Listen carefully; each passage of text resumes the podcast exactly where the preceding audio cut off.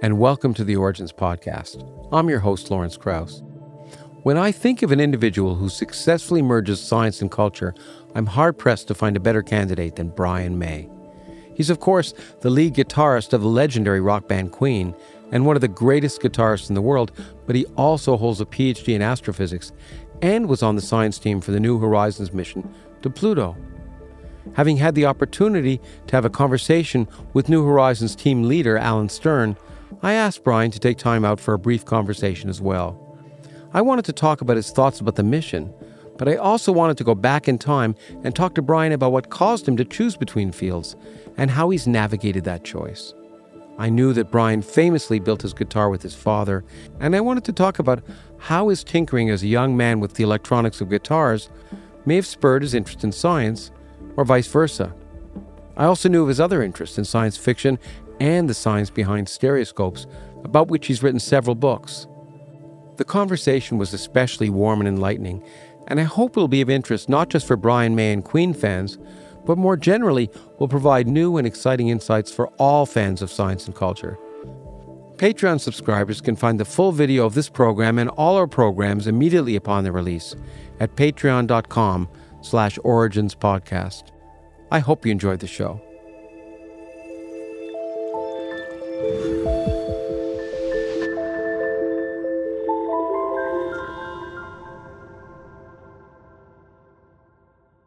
Brian, it's really nice to see you, and thank you so much for having us as as your guest uh, to allow us to come in here and have a chat. Thank you, Lawrence. It's a pleasure. And uh, well, it, I want to I want to start with your scientist hat. I want to talk. We we talked uh, a while ago with Alan Stern, and I want I Yeah. just thought I'd talk to you a little bit about New Horizon and your you, the part you played, but also what you were surprised by in that mission so far, and mm. what was the biggest surprise for you? I'm most surprised by Alan Stern. yeah, yeah, yeah, He was a phenomenon in himself. Yeah, you know. absolutely.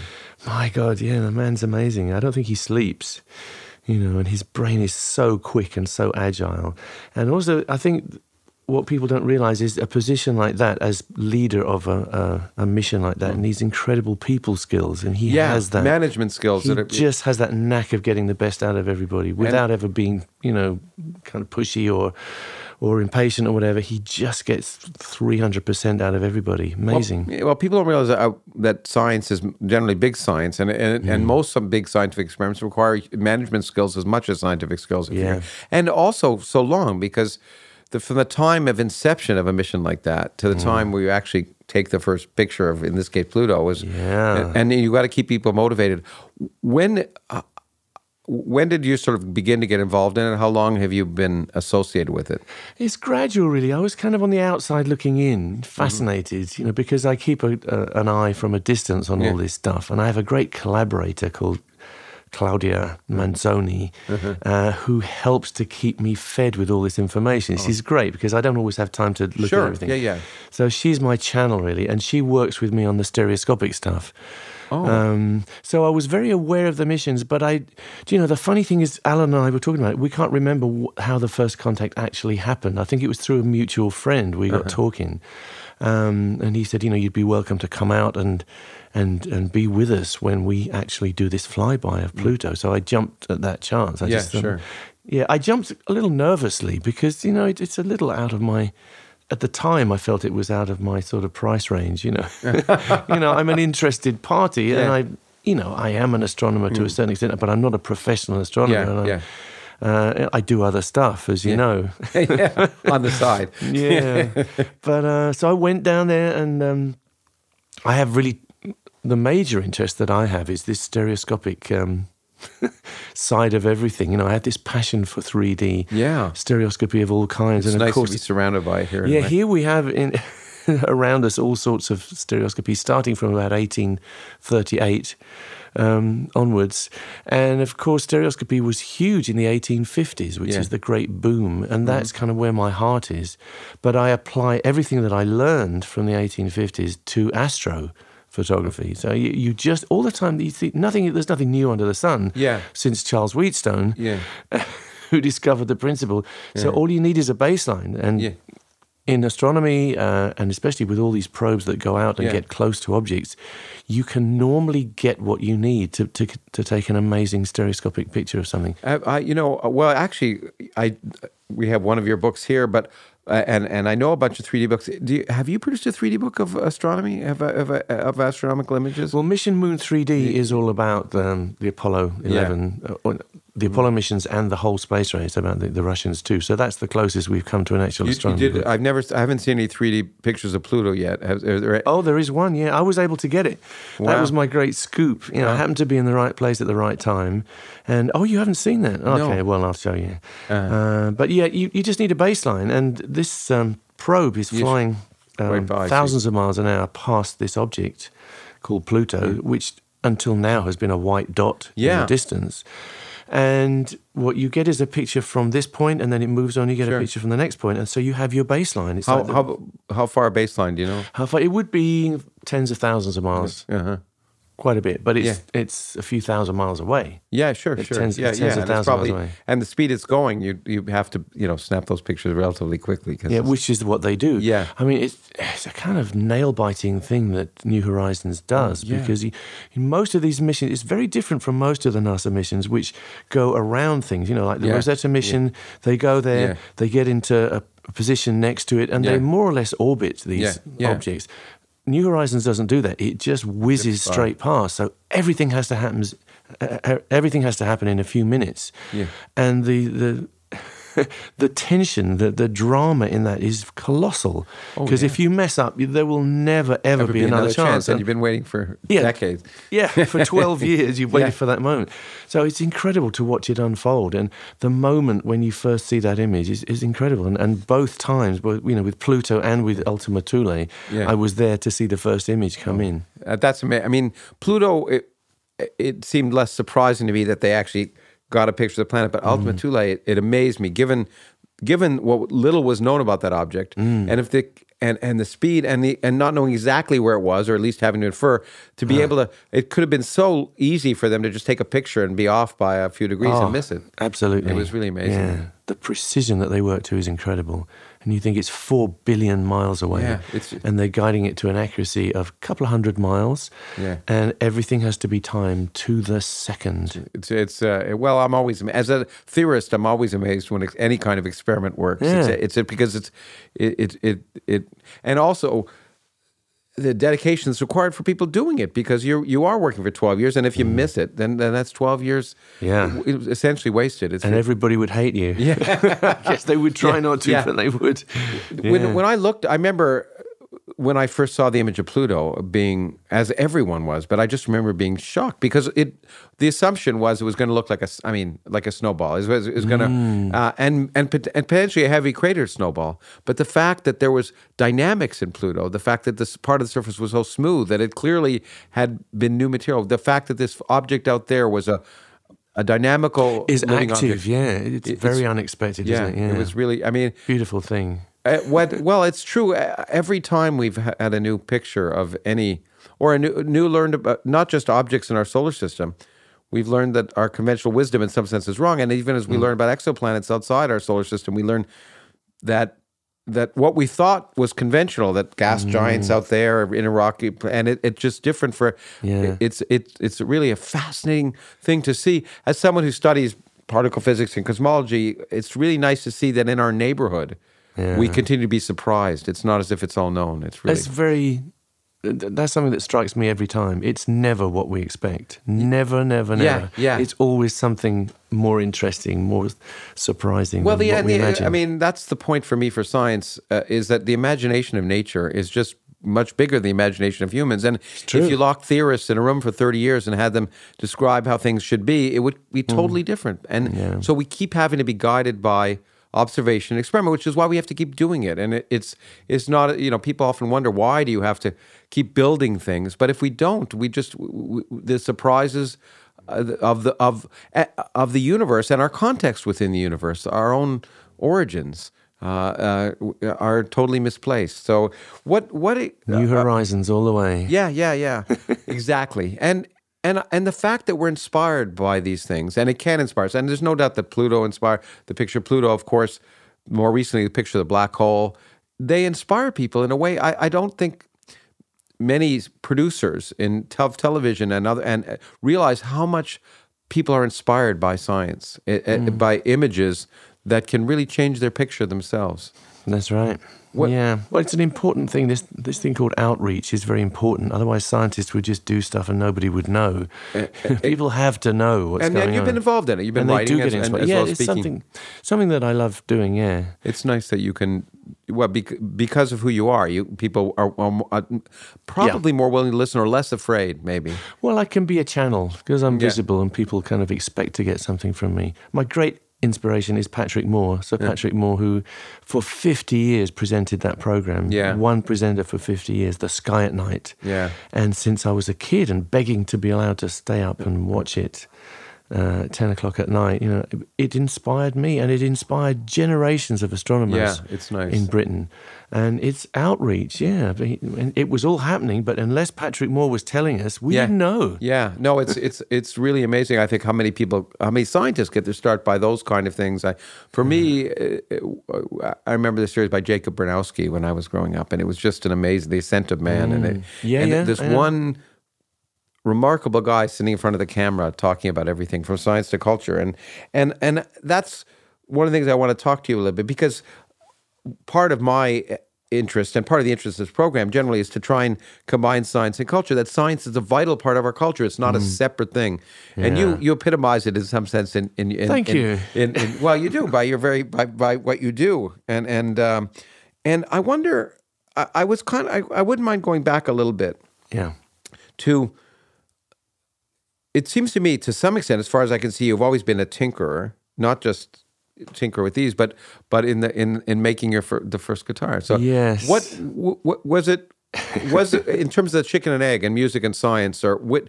Was there one that, that motivated the other? Was there one that that uh, prompted the other? No, it's all inextricably linked. I think I, I just had this passion for discovery, I suppose, and tinkering is a good word. I think I got that from my dad. Yeah, we got this idea, me and my dad, that we could do anything if we set our minds to it. So in this tiny little room, spare bedroom, which was converted into a workshop, we made my guitar, and it's from scratch. You know, it's, yeah. it's not a copy of anything, and we experimented to to get our ideas together. Were there a lot of are there failed versions of your guitar somewhere? Bits, we did little test rigs for the like the tremolo and the truss rod and all sorts of things. Yeah, they're not exactly failures, but yeah, and and um, I still have some of that stuff. Yeah, yeah, yeah. Just you know things that are on the road. Oh, yeah. Failures are good. Yeah, well, failure is an essential part of. yeah. I mean, if you're not failing, then uh, you, mm-hmm. I, I, mean, you're it's true. learning. Yeah, yeah it, it's true for science. It's true for music. It's true for anything. I mean, mm-hmm. that you're not pushing your, yourself. If, if, if, one of the problems I think when I, we teach, by the way, I've, I've, talked about that, is we don't teach kids to fail effectively. Mm-hmm. We give them problem sets in physics classes that they're mm. designed to be able to do, and and and even a thesis some that in general they can do. But then when you get out the real world, you have mm. problems that you you try and solve, and it and you can't. And then what you need to do is learn how to solve maybe not the problem you thought you were going to do. And and I assume I don't know if the process of your writing and music is the same when you if you have an intentionality and you find the final product is very different. That's a big question. Yeah. um, I think there are parallels. Yeah. I think you're searching.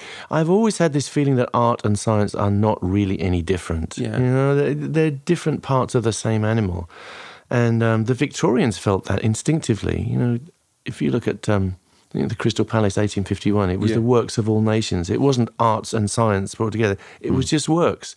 And uh, thanks to the glorious Prince Albert. Mm-hmm. And the Victorians generally, if you look at all the great scientists, um, they're generally musicians uh, almost without fail. Mm-hmm. Um, and they didn't see the distinction. All the great photographers, I'm a passionate collector of Victorian photography, especially the stereoscopic yeah, stuff. Sure. You know? All those guys are artists and scientists, and they have to be because mm-hmm. they're working in a medium that requires incredible knowledge of chemistry and physics.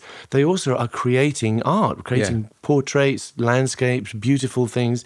And they don't even think that there's a distinction. So that's how I am, you know, and I resisted the 20th century concept that you have to be one or the other. You know, and they try to split us, and they yeah. succeeded for a while. And I think that was bad.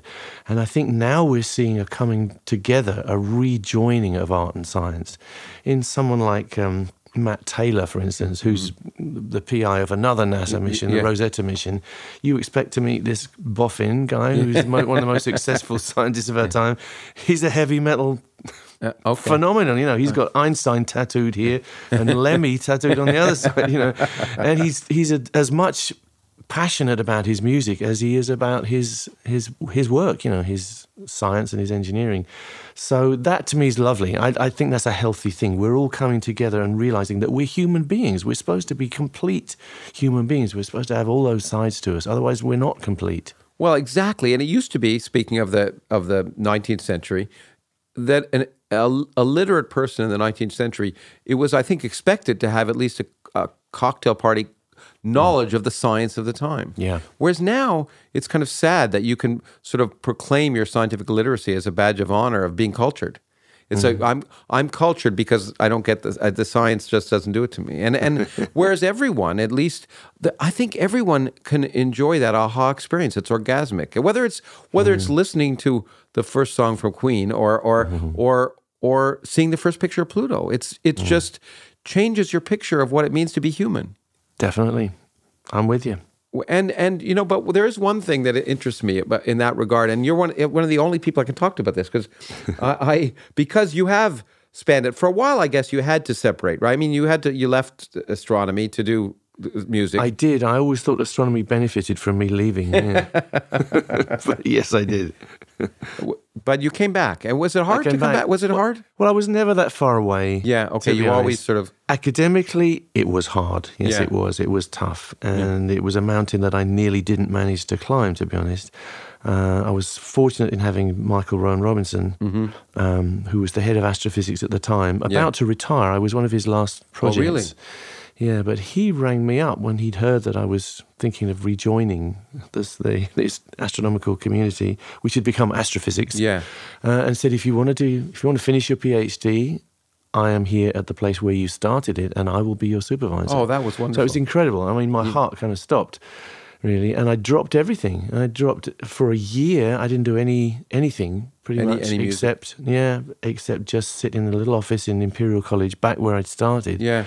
Picking up the pieces of my PhD. It was tough. Yeah. It would And- be really bad. Yeah, and they had to. I mean, they couldn't make it easy for me because that's not what PhDs are about. yeah. PhDs are about making it fucking hard yeah, for the yeah, person. yeah. It's supposed to be happy to get it over with. Yeah, every PhD student has to want to give up, or else he hasn't. Yeah, kind of I almost earned his- You know what that's like. Eh, well, you know, I think yeah, because if you didn't, you might be too comfortable being a PhD student. Yeah, exactly. Yeah. So it was hard, and I think three distinct times I tried to give up, but I had good friends. One of them was Garik Israelian, who runs mm. Starmus. yeah.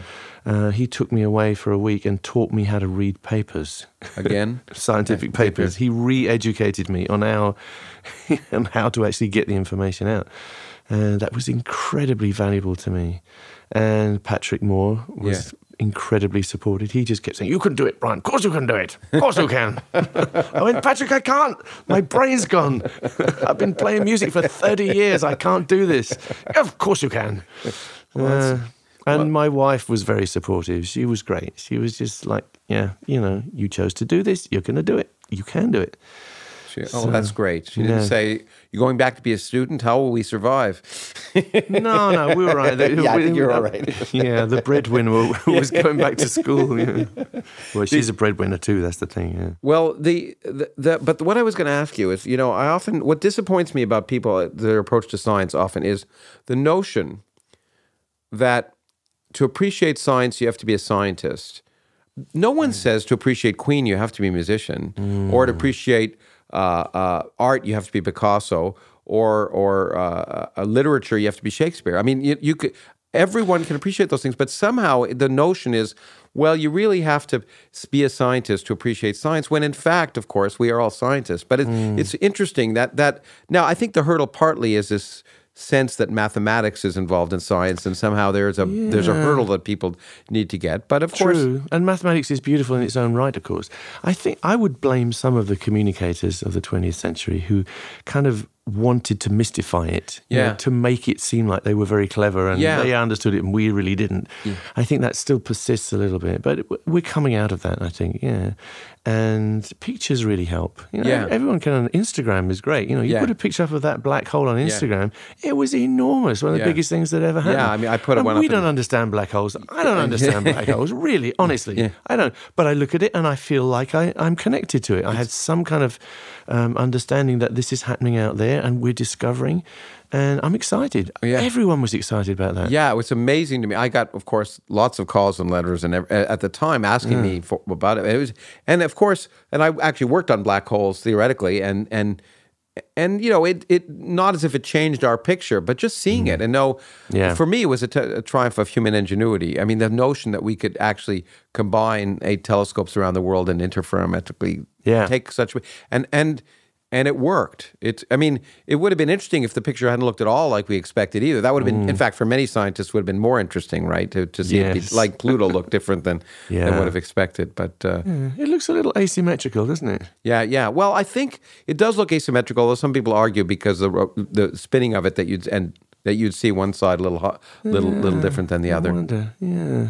But it's uh, but being connected it's it's pictures you're right and Yeah. and i want to ask you uh, another question because i we could i wouldn't mind talking a little bit about your impressions of say manned versus unmanned or human versus unhuman Hmm. space travel i when i see pictures from the rovers i almost feel like i'm on mars more than if a man was on mars or Totally. I'm with you. Yeah. I felt that about the Pluto mission. You know, Yeah, every time I'm sitting in that control, I feel like I am in that probe Yeah. approaching this because the camera's part of the probe it's Yeah. not separate from the probe it's an integral part of it Yeah. and and uh, yeah, and, and so I think the notion that we stuck to this planet can be at the same time able to experience Pluto, black holes, or or you know, and so the, the pictures from the earliest history of the universe are, are just are are inspiring because they change our pic.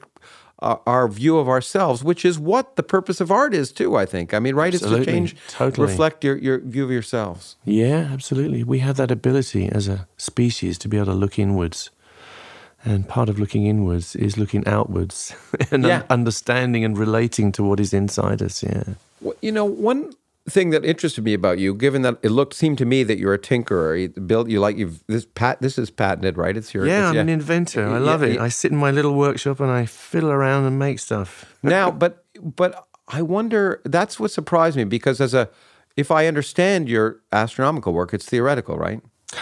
Mm, no, not really. Not really? No, I was ex- an experimental astronomer. My PhD is about spectroscopy, look, looking at movements of lines. Uh-huh. But And- not building spectrum. Yeah, I built my Oh, oh, spectrometer. Oh, I built did? the whole bit. Yeah, I, I, I built the, the spectrometer, the coelostat that went with it to Mm-hmm. direct the light into it, and I built the electronics, very crude electronics, in the 1970s, which processed the information. No, it was it was a Oh, good. purely Oh, oh. yeah, it was experimental PhD, but uh, you have to bring some theory Of course, to of course, but I figure out what you're okay. at. That makes more sense. I just seemed to me that, given everything else I knew about you, that I would have been surprised if your science wasn't involved in in building and and and, and including the electronics to some extent. Yeah, I hated it. I I hated my electronics because it was very crude and didn't always work. You know, What, what about the electronics of the guitar, which I understand you wired differently? Yeah. What, how did that come about? Well, I had my dad. See, my dad's an electronics engineer, so I really had a great start there. Oh, he taught me about everything. He taught me what series and parallel meant, Uh-huh. and uh, I wasn't as good as he was ever. You know, he just lived and breathed uh, electric currents and Oh, you were lucky. PDs and stuff. Yeah, um, but he taught me that, so it makes uh, very good sense that we rewire the guitar. Well, we wired the guitar Yeah. in a way that was different from anyone else at the time. And but it was so it was his idea, and it was probably both our ideas, really. Yeah. And what was I it- was the- looking? I kind of knew what I was want, what I was looking for, which was a breadth of sound from Mm-hmm. the guitar. But my dad was able to help me find what I was looking for. Well, that's fascinating. Uh, Well, it's fascinating to me that people who do do that professionally hadn't hadn't done that. I guess was it because what? What do you think? Was it because they weren't musicians, or because they well they're clearly musicians, but what, well it's hard to know why someone has a new idea. Well, they did pretty good, you know. And the, the people at Fender and the people at Gibson did a pretty damn good job, you know. I was just finding variations, little corners that people hadn't explored before. When I also look back at your scientific history, I, I was just in Tenerife actually with uh, Mm. my friend, a filmmaker Werner Herzog, and we were up at the at the Solar Observatory. But it was, of course, I'd been up there before, Yeah. And but this day was beautiful, amazing because it was, of course, completely covered in mist, and it's it's spectacular. We got some incredible photographs. I'll send you a few. Werner's wife is a, was a photographer of, of Mm. the of the observatory coming out of the mist. If you, uh, well, you know, I lived there, don't you? you know, yeah, for quite well, a while. Yeah, yeah. I love it. I just part of my heart is up there. I love it up there in Izaña. it's an amazing the place. observatory blossomed. Yeah, because you wake up very often and you are above the clouds, this Yeah. sea of clouds. So beautiful. Well, when I was in the mist, though, I was wondering, well, that's not great if you're a solar astronomer, or, or uh, but was that a rare day, or, or generally the mist is below. The mist Yeah. doesn't generally rise that high. yeah, but you do get was- days. Yeah. It even snowed on the on the on Teide, on the mountain Ah, itself when we were there. So in fact, we couldn't go up to the top because they close it if there's snow. Right, and you get this calima as well, which gets in the way. You get this dust from the Sahara. That's the other problem you get in Tenerife.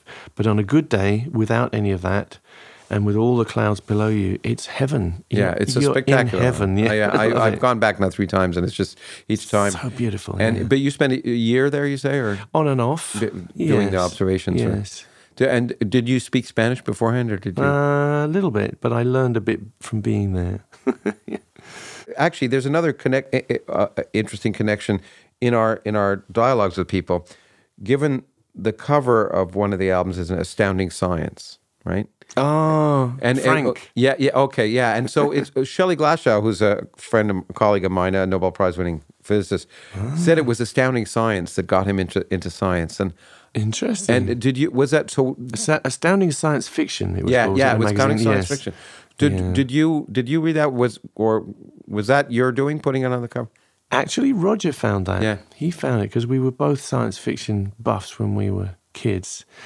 And um, yeah, he found that. And we got in touch with Frank Kelly Freas, who had painted that picture. And he we commissioned him to do a version for us. The original picture had him, the robot, which we call Frank after his creator Yeah, yeah. these days. Uh, the original picture had this hand of the robot, and he's holding it up, and it's there's blood coming from the soldier that he's picked up. Mm-hmm. yeah But what he's saying apparently is fix it, daddy. oh really He's not like a monster. He's someone who's he's like a young robot who's done this stuff and doesn't realize what he's done, the Yeah. damage he's caused. Yeah. Oh. So there's an innocence about Frank which people don't always realize. I know a lot of people got very scared about him when they were kids. It's funny, you know. Even you see that on um, on The Simpsons. You know, Yeah. they, they have an episode where they, they're scared of of the robot on News of the World. But yeah, so we got Frank to do this uh, picture. He did us two, one for the front cover and one for the inside because it was a gatefold Yeah, album. yeah. And the inside shows what's happening from the inside of an, uh, an arena where the robot is reaching in and pulling us out. oh Yeah. Oh, that's yeah. It's a great. It's a great story. Yeah, it's strange that there's a sequel. Well, not a sequel. There's a, there's a, there's a. The story continues because Frank passed away sadly a few years ago, but we're very much in contact with his wife, and she always comes to see us when we play Oh, that's nice. nearby. And just recently, the original artwork has surfaced for that picture, so we're hoping to get it. You know, keep it for oh. our our archives. Oh, good. Oh well, It would good be a lovely thing to have. Yeah. But but so but you and Roger were science fiction fans. You, again, We were, yeah. I wonder again. I, I like science fiction, and one it's hard to know. Once again, chicken and egg. Is, Hmm. Do you like science fiction because you're interested in science, or or did the science fiction inspire you to to be interested in the science? It's a just all at the same time. Yeah, that's pretty the way just as a me. kid, you're just open, aren't you? You know, just to everything. I love. I picked up every bit of science fiction I could. yeah. I used to like John Wyndham, who was a British science Uh, Oh fiction. yeah, I read every single one of his books. Yeah, all all Penguin books, weren't they? Yeah, yeah, exactly. And and although the uh, you know I wrote a book called The Physics of Star Trek. Actually, Stephen Hawking wrote the forward for it, and he said there that science fiction, like science, inspires the human imagination. Really? And, and Yeah. uh, and but what I've learned since then, of course, the great part of what makes science fiction good, if it's good, is the story. It's fun. The science is there, but it's not what mm-hmm. makes it. It, what make it's it, it's got I Yeah. like the Frank like the robot. I mean that's a poignant thing that you can relate to. Mm. I mean the robot is there, it's nice, but the the story of the of, of the, I agree. Yeah, it's always the human side which makes it worthwhile. Really. I mean, I my science fiction song Thirty Nine. I don't know if you know. About I was going to ask you about It's the same kind you, of thing. You anticipated. Yeah. well, you know, there's a there's a scientific phenomenon there, if you like, you know, the the time dilation. Yeah, dilation exactly. effect, you well, know. and you, do you want to? I mean, did you always want to write a song with it. With, with, well, it, w- it was just in my mind. But what fired me up was not the fact that the the physics made you you lose time, but Yeah. the fact that what would this do to you as a human being? You know, Exactly. how would that experience be if you came back from a trip and all your relatives were dead and you were looking at your descendants? You Yeah, know, yeah. how would that be? So to me, it's a human song. It's it's got a science fiction uh, skeleton, if you like, but it's about human beings. Well, it's again that interweaving of the human experience and Yeah. the science, and I think that's essential. And that that and and and too often people think science is out there or the universe is out there, and we're here and there's no relationship. And and and uh, and, and in in in that book you have, I, I, I as you know, I point out that every atom in our body is, came from a star that exploded, and Oh, we, we yeah. are the cosmos. We have that connection. We are stardust. yeah, we are. yeah. We are indeed, as as some. As Joni Mitchell says. yeah, I exactly. quoted that in my thesis. Really? yeah. That was the yeah, that was the uh, you'll see that on the title page. Well, it's it's Yeah. it's it's been a pleasure to talk to you about everything from from science to culture. I could t- I wish we had a lot longer, and I, there's a lot of questions and a lot of discussion. It's just nice to spend time with you, and I really appreciate you Great. taking I appreciate time. it too. It's really stimulating. We'll we'll we'll do it again. I hope you'll you'll come see us in, in Phoenix and uh, and just keep it's just it just keep Thank doing what you're doing. It's great. Thanks a lot. Thank you. Bless you. The Origins podcast is produced by Lawrence Krauss, Nancy Dahl, Amelia Huggins, John and Don Edwards, and Rob Zepps. Directed and edited by Gus and Luke Holwerda. Audio by Thomas Amison. Web design by Redmond Media Lab. Animation by Tomahawk Visual Effects. And music by Rickolas. To see the full video of this podcast, as well as other bonus content, visit us at patreon.com slash originspodcast.